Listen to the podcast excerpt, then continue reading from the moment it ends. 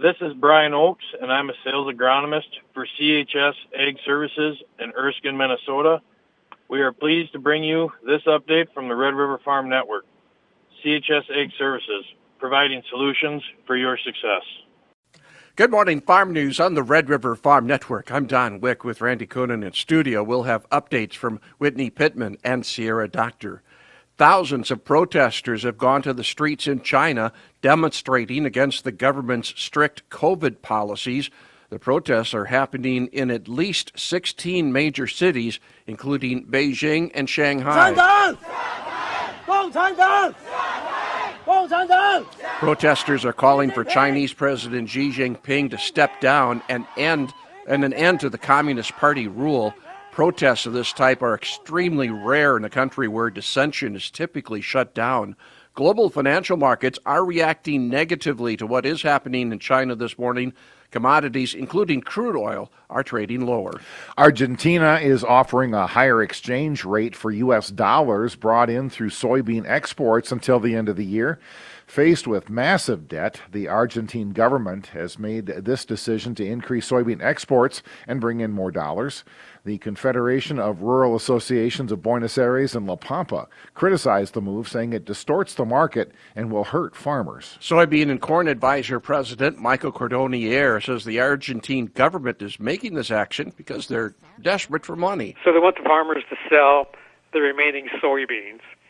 Now, this is good for the farmers, good for the government, not good for the crushers, because then the crushers have to compete with exporters to get supplies to crush. So it's sort of a it's just the way the government has to try to function in Argentina. Uh, they can't devalue the peso uh, because then it makes paying back the IMF much harder because you get paid the IMF back in dollars, and if you devalue your currency, it makes it much harder to do it's just a financial mess in Argentina. Congress coming back to work this week for the lame duck session. Lawmakers will need to vote on a continuing resolution or pass a funding bill by uh, for the year by December 16th. Congress may also be asked to intervene in a labor dispute between Class 1 railroads and their unions. Under the Railway Labor Act, Congress could force both sides to accept the deal that was voted down by four unions delay the strike deadline and continue negotiations, or have outside mediators get involved. The Republicans have a slim majority in the House, and a very tight margin uh, is in the Democrats' favor in the Senate. Compeer Financial Chief Mission and Marketing Officer John Munson says that will influence the upcoming Farm Bill debate. I don't sense that given the dynamic in place right now, that we're going to see a major shift in policy perspective, a transformed Farm Bill as we move forward. It, ju- it just seems to me that the easier path, uh, path of least resistance, which maybe the one that likely is followed, is, is more of an extension of the current farm bill, at least for a year, if not longer term. So it seems like that's probably where they'll end up landing, but it's very difficult to predict, I would say. Munson says there will be different dynamics at play during this upcoming session. We have a. Uh, nutrition title is going to cost 85% of this next farm bill of about $1.3 trillion. So $1 trillion could be tied up in, in, in the nutritional program. So the question is, do we have agreement there on that spending? That's going to be a that's going to be a big, uh, big task in order to overcome. I think that's first and foremost. Gro Intelligence is forecasting this year's corn crop at 13.7 billion bushels, soybeans at 4.2 billion bushels. Both estimates below the latest USDA report. Corn is projected to average just under 170 bushels per acre, two and a half bushels below the November USDA estimate. The private estimate is for soybeans to average 48.9 bushels per acre, down 1.3 bushels from this month's USDA report. Gro Intelligence is a digital forecast using satellite imagery, land surface temperatures, rainfall totals, USDA crop condition ratings, and more. Argentina's soybean crop is under stress from hot, dry weather. Temps were in the triple digits this weekend in key production areas, and rain was scarce. World Weather Incorporated expects portions of Buenos Aires, southern Cordoba, and Santa Fe could receive decent rains tomorrow night and Wednesday. Brazil's weather remains relatively good. Ukraine has exported 17.2 million tons of grain during this marketing year. That's down 32% from this uh, same time last year. Over 9 million tons was corn, almost 7 million tons of wheat, 1.4 million tons of barley. Ports are open through the deal put together by the United Nations, but sales are hurt by the ongoing war. Reporting agriculture's business, you're listening to the Red River Farm Network. Farm news on the Red River Farm Network. Value added agriculture has a prominent role throughout the Midwest. Red River Farm Network farm broadcaster Sierra Doctor reports. American Soybean Association Chairman Kevin Scott from Valley Springs, South Dakota, says there's unlimited options for value added egg using soybeans. The United Soybean Board has identified a thousand uses for soybean uh, right now. And there are things that we have not even thought about yet that uh, we can use soybeans for. Anything that uh, petroleum uh, oil has been used for, uh, we can use the soy, use soybeans for. And we can call it green and sustainable, and, and you know all the all the good the feel good messages around that. Uh, but it is a, a, superior product. It just has uh, great uses in, in other other things that, and like I say, we haven't developed all of them yet. But uh, uh, yeah, it's it's phenomenal that uh, soybean oil is driving our market right now. It used to be a drag on our market; we couldn't get rid of it. And Scott says processing soybeans before exporting could add more premium into farmers' pockets. Like I said, we had 50% of our product gets exported. I would love to value add it and uh, export it on the hoof. You know, and that, that makes sense with all of our crush plants that are they're building. We're going to have we're going to have soy meal here, and we either have to develop infrastructure to export that soy meal, or we have to feed it to livestock, and that would be the that be the preferred method. We would love to add value in you know hog or, or chicken or or beef or, or even uh, aquaculture if we could get if we could get some fish growing. Aquaculture is a big market for soy, and so uh, adding value to it is phenomenal. you know, adding value to it in tires and asphalt or any of those other things is also important. Reporting agriculture's business. I'm Sierra Doctor on the Red River Farm Network. Poet Cor- uh, Corporate Affairs Vice President Doug Berven wants E15 approved for year round usage. We are working on fixing the RVP issue, which is confusing for uh, retailers in the summer months. We got to get that fixed. And then we want to move from 10% ethanol in the country to 15% ethanol. We literally are doing everything in our power to get that done. So on the consumer side, we're working on consumer education. On the political side, we're working in all different states and at the federal level to get everything fixed so that we have an easy transition. From an infrastructure standpoint, we're trying to get the message out that we have everything that we need to offer E15 nationwide today. Poet has a goal to be carbon neutral by 2050. Well, we came out with a sustainability report about a year ago that says today we're 50% better in greenhouse gases than gasoline. By 2030, we'll be 70% better, and by 2050, we'll be carbon neutral. And we will meet those goals.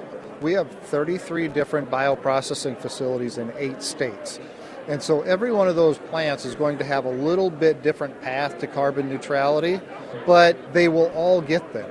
One of the things that we've done recently, we've signed a letter of intent with Navigator to connect 18 of our ethanol plants to the pipeline. We'll capture the CO2, put it in a pipeline, we'll sequester it in Illinois forever. Valent will have a limited supply of its new Maverick premium corn herbicide in 2023.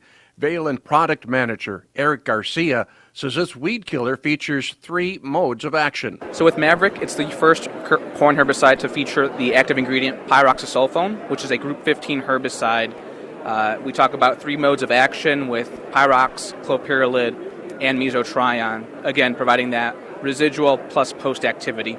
Maverick controls waterhemp, palmer amaranth, and other broadleaves and grasses. It is a long and expensive process bringing these products to market. Today we talked about anywhere from eight to 10 years. I mean, from concept all the way through testing, through EPA and state registrations. Uh, it, it does take a while. And, you know, we understand the EPA has a big backlog of products they have to approve and all that. So typically where we could assume, okay, it might take uh, one to two years to get something through the EPA. Again, with the backlog, it takes a little bit longer than it used to, and so it's just something we have to adjust for. Uh, but that's why from concept all the way to launch, you're looking at anywhere from eight to ten years for a new product. A Calgary, Alberta company has proposed a $600 million aviation fuel project. Canola oil is expected to be the main feedstuff for the project.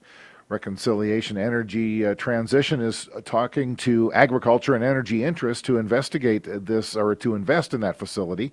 Potential agreements with major airlines are also being discussed. A final decision on the project is expected to be made in August of next year. You're listening to the Red River Farm Network. Welcome to Inside Agriculture on the Red River Farm Network. U.S. Commodities President Don Rose says the grain markets are stuck watching South America weather and demand. First notice day on December positions also coming up on us very quickly, so uh, some jockeying ahead of that. So it's a market that is uh, handcuffed now, uh, watching to see if our exports can pick up as our domestic demand remains very strong. Raising bison looks quite a bit different than raising beef cattle and is done on a much smaller scale. Red River Farm Network farm broadcaster Whitney Pittman has more. The Minnesota Bison Association Executive Director Adam Ulbricht says that caring for bison is quite a bit different than caring for beef. Despite being raised for a niche market, they have still never truly been domesticated. Bison do not need any help calving they don't need any type of shelter. They prefer to be out in the elements. And, you know, ultimately that creates a, a much hardier species. And that reflects in the nutritional value.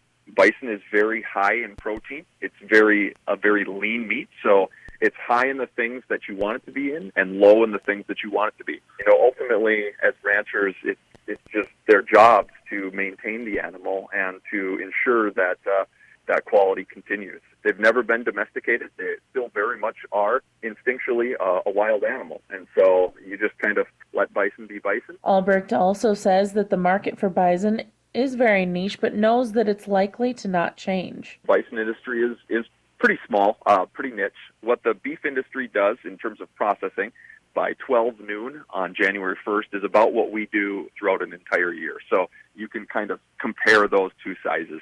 Uh, the bison industry is never going to be very large. Um, we feel it's uh, it's in a good spot right now. Consumer demand has never been higher. Um, now, now, if only we could get some feed costs more under control, we'd be in a lot better position. But overall, the future is very bright for this industry.